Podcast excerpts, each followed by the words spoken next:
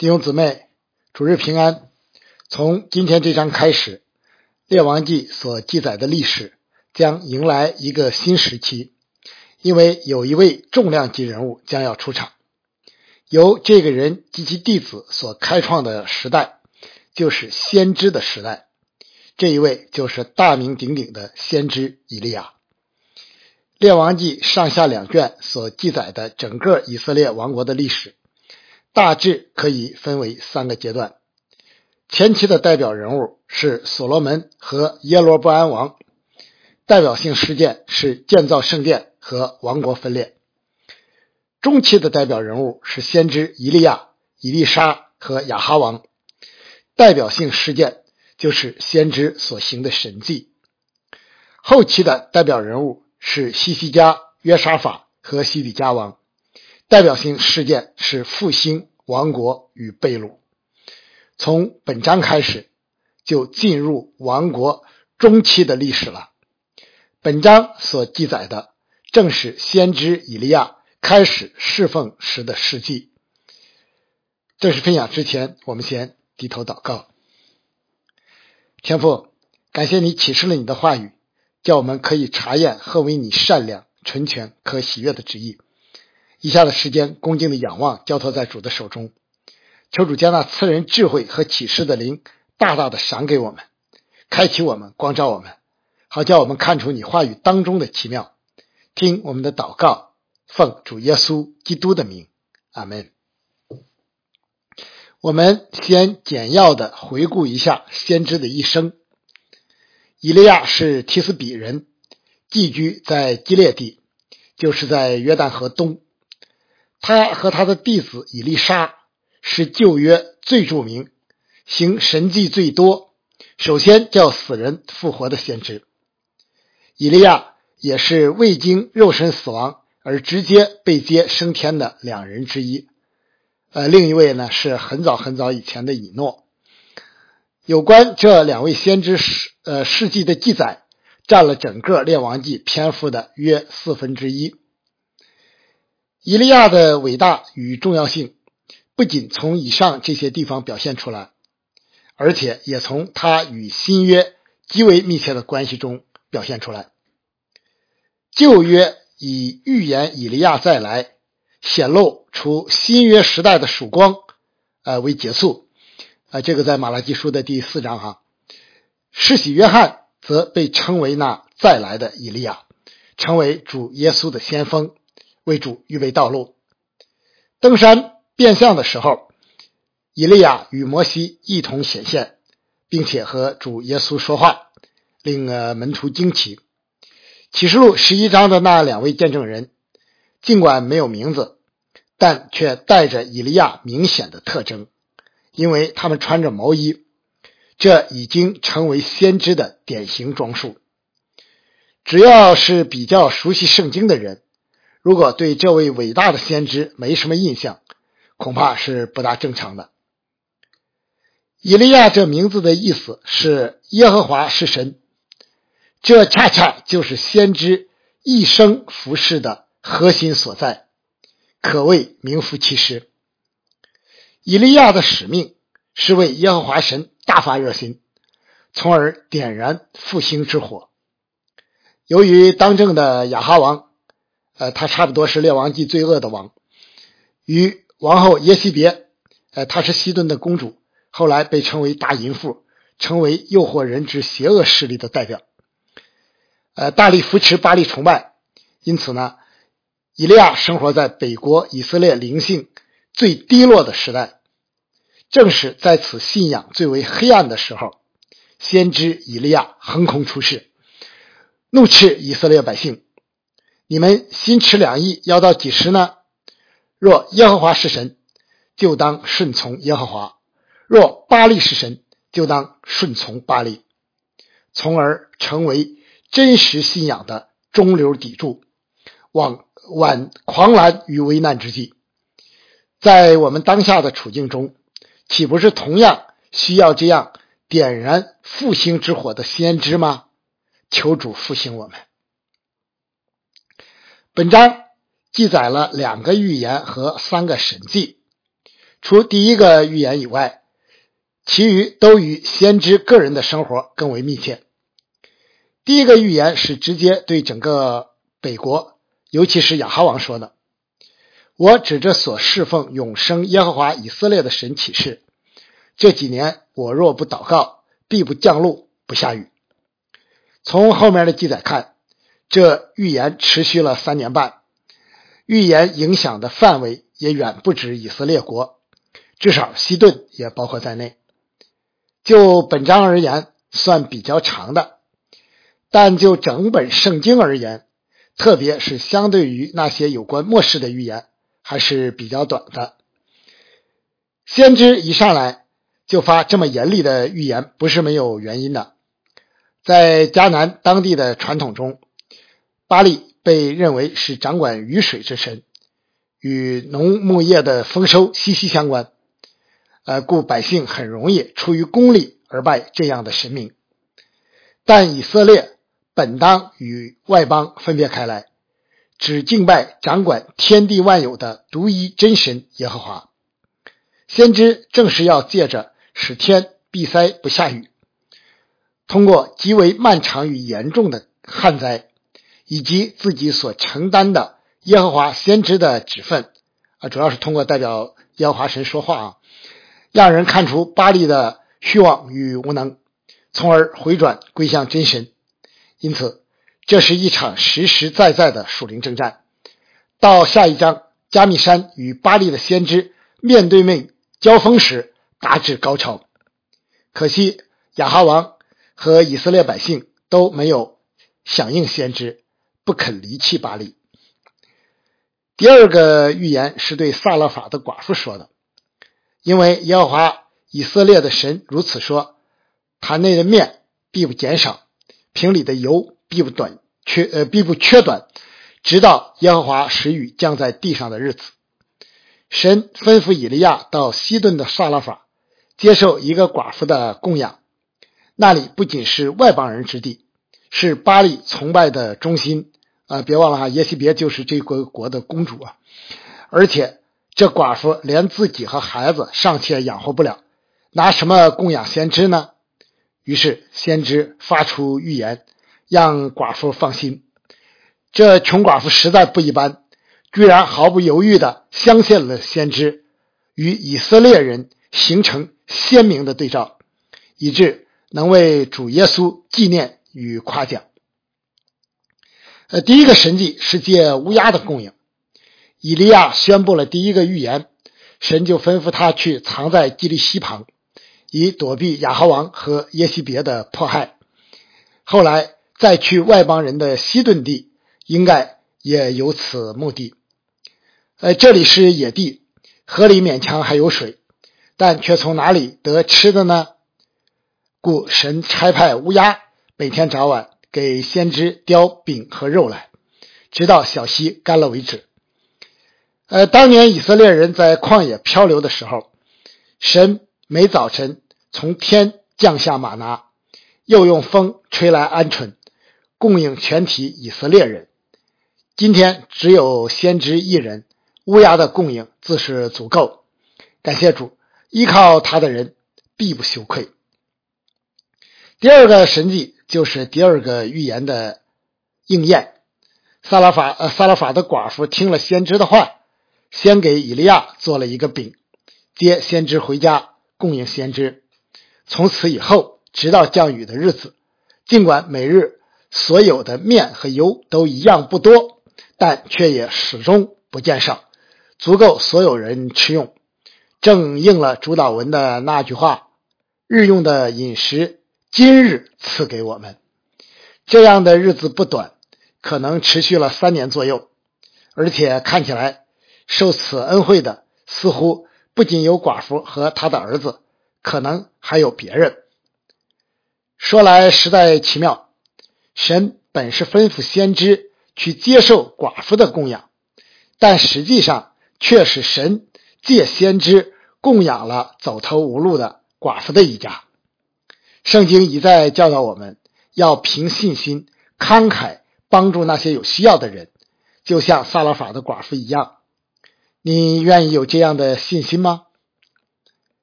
神乃是全地的大主宰，当然不会被局限在以色列地，就是在巴黎崇拜的中心掌权的，同样是神，同样有信靠神的人。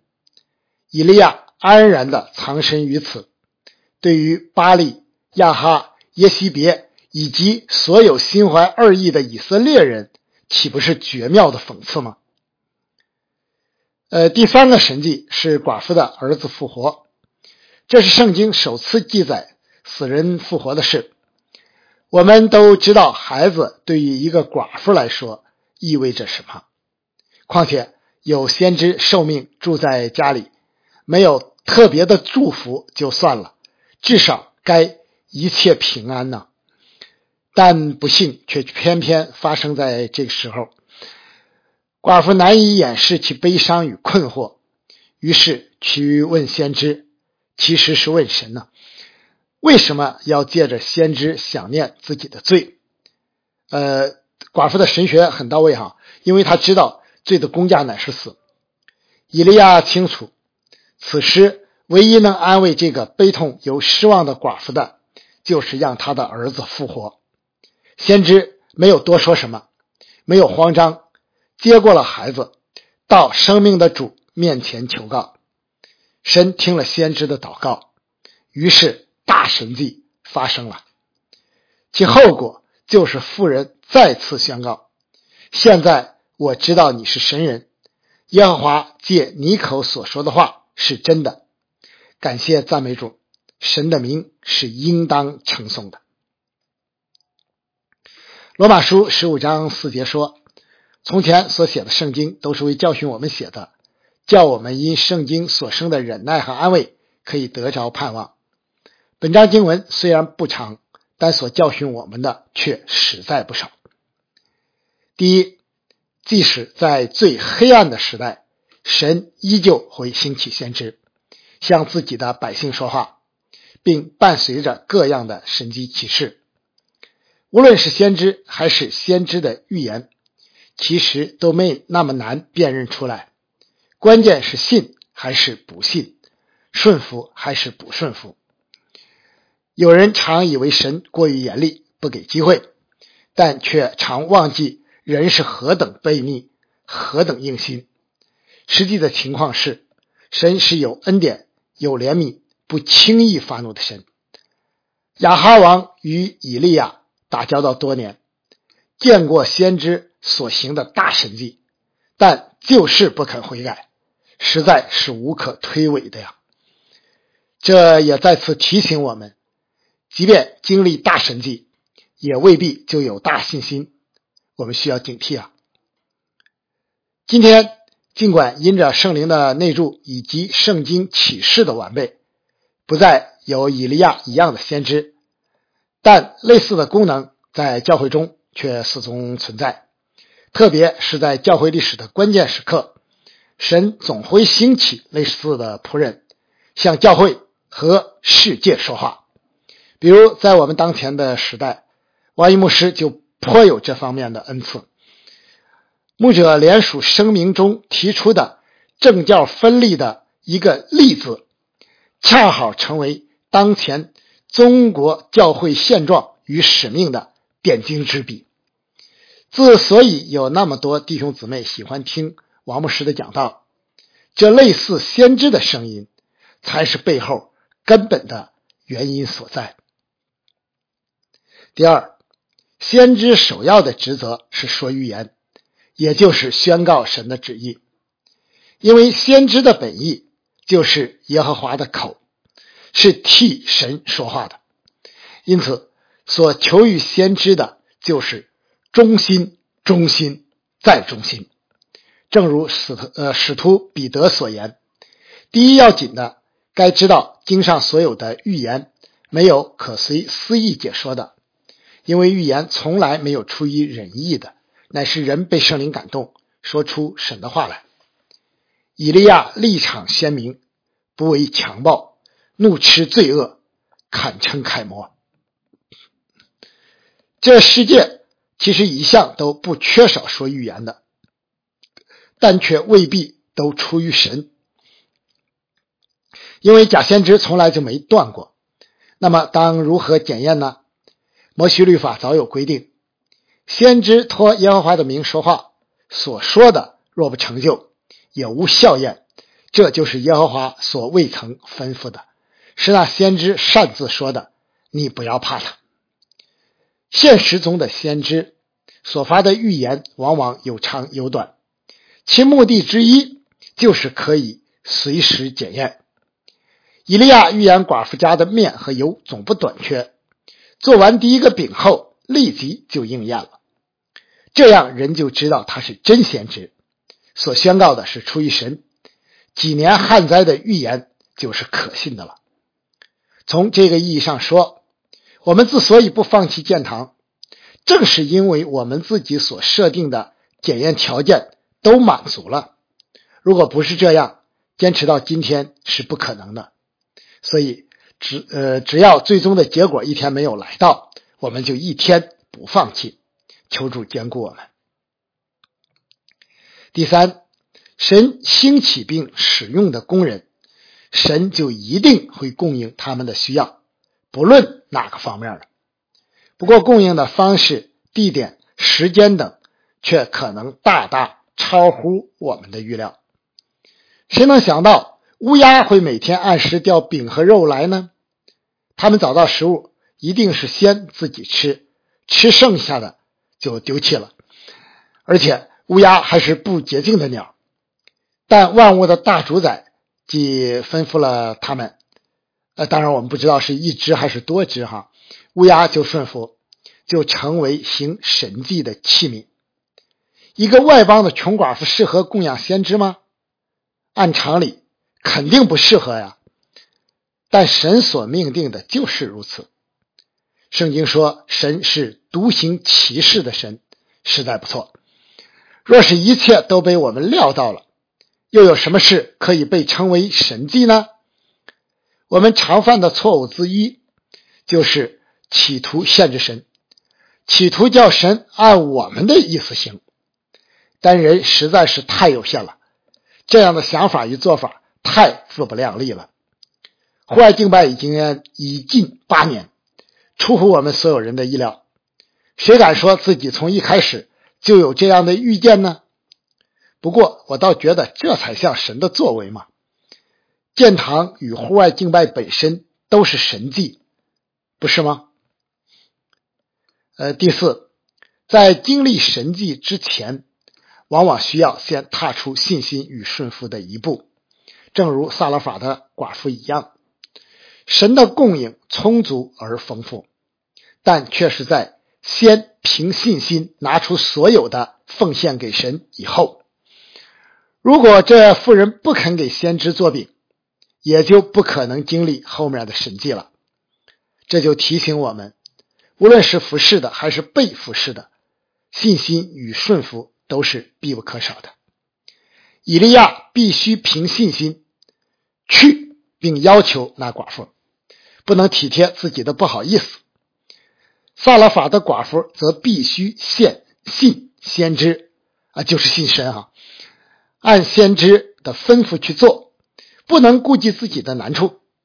感谢神，这两位都是大有信心与顺服之人。我们为什么少见神迹？为什么常常感到祷告不蒙应允呢？原因之一恐怕就是缺乏信心与顺服。亲爱的弟兄姊妹，你觉得神的要求难以理解吗？你觉得自己的困难很大吗？别管那么多，先凭信心踏出顺服的第一步，你才会经历神接下来那些奇妙的作为。当年建堂，我们是凭着信心才签下大横的，后来也是因为小信，才弄出那么多瑕疵的。前见不远，我们该长进才是。第五，服侍神。并非意味着一帆风顺，同样可能遭遇非常之事。总不要以为奇怪。儿子的死，无论对寡妇还是以利亚，都令人不解，都成为挑战。这样的时候，我们很容易问许多的为什么，产生许多的神学疑问。其实答案主耶稣早就给出了，也不是这人犯了罪，也不是他父母犯了罪，是要在他身上显出神的作为来。我们也很容易为悲伤与困难压倒，从而忘记了自己当今的本分。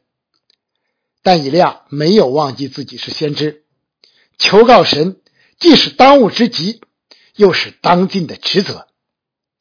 我们一直处于征战之中，似乎又要面对新一轮风暴，让我们振作起来，一边警醒祷告，一边过好日子。相信神的应许，你的日子如何，你的力量也必如何，必定成就。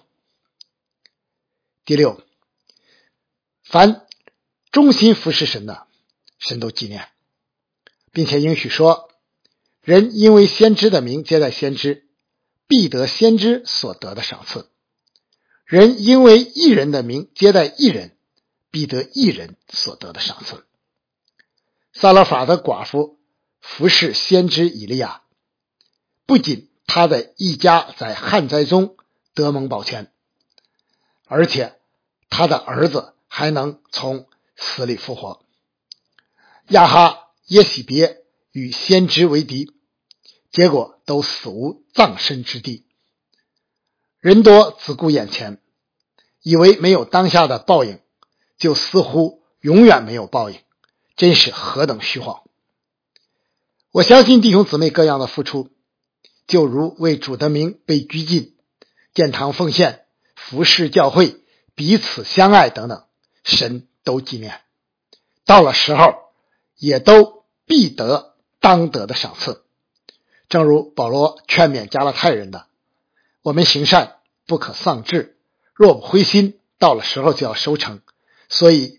有了机会，就当向众人行善，向信徒一家的人更当这样。先知已经登场，征战的序幕已经拉开，三年很快就过去了，一场惊心动魄的属灵决战即将展开，我们拭目以待。最后，我们以主耶稣的两段话结束今天的正道。从这两段经文。我们可以知道本章所记载的有多么重要。第一段是称赞萨拉法寡妇的，因为尽管她是外邦人，但信心却远胜于以色列人。我实在告诉你们，没有先知在自己家乡被人悦纳的。我对你们说实话，当以利亚的时候，天闭塞了三年零六个月，遍地有大饥荒。那时，以色列中有许多寡妇，以利亚并没有奉差往他们一个人那里去，只奉差往西顿的萨拉法一个寡妇那里去。先知以利沙的时候，以色列中有许多长大麻风的，但内中除了叙利亚国的乃曼，没有一个得洁净的。第二段是关于施洗约翰的，因为他正是旧约先知们。预言将要来的以利亚，以利亚固然新来，并要复兴万事。只是我告诉你们，以利亚已经来了，人却不认识他，竟任意待他。人子也将要这样受他们的害。门徒这才明白，耶稣所说的是指着施洗的约翰。阿门。纪念远方征战中的秋雨圣约教会的弟兄姊妹。与战友们，求主保守看顾他自己的教会，阿门。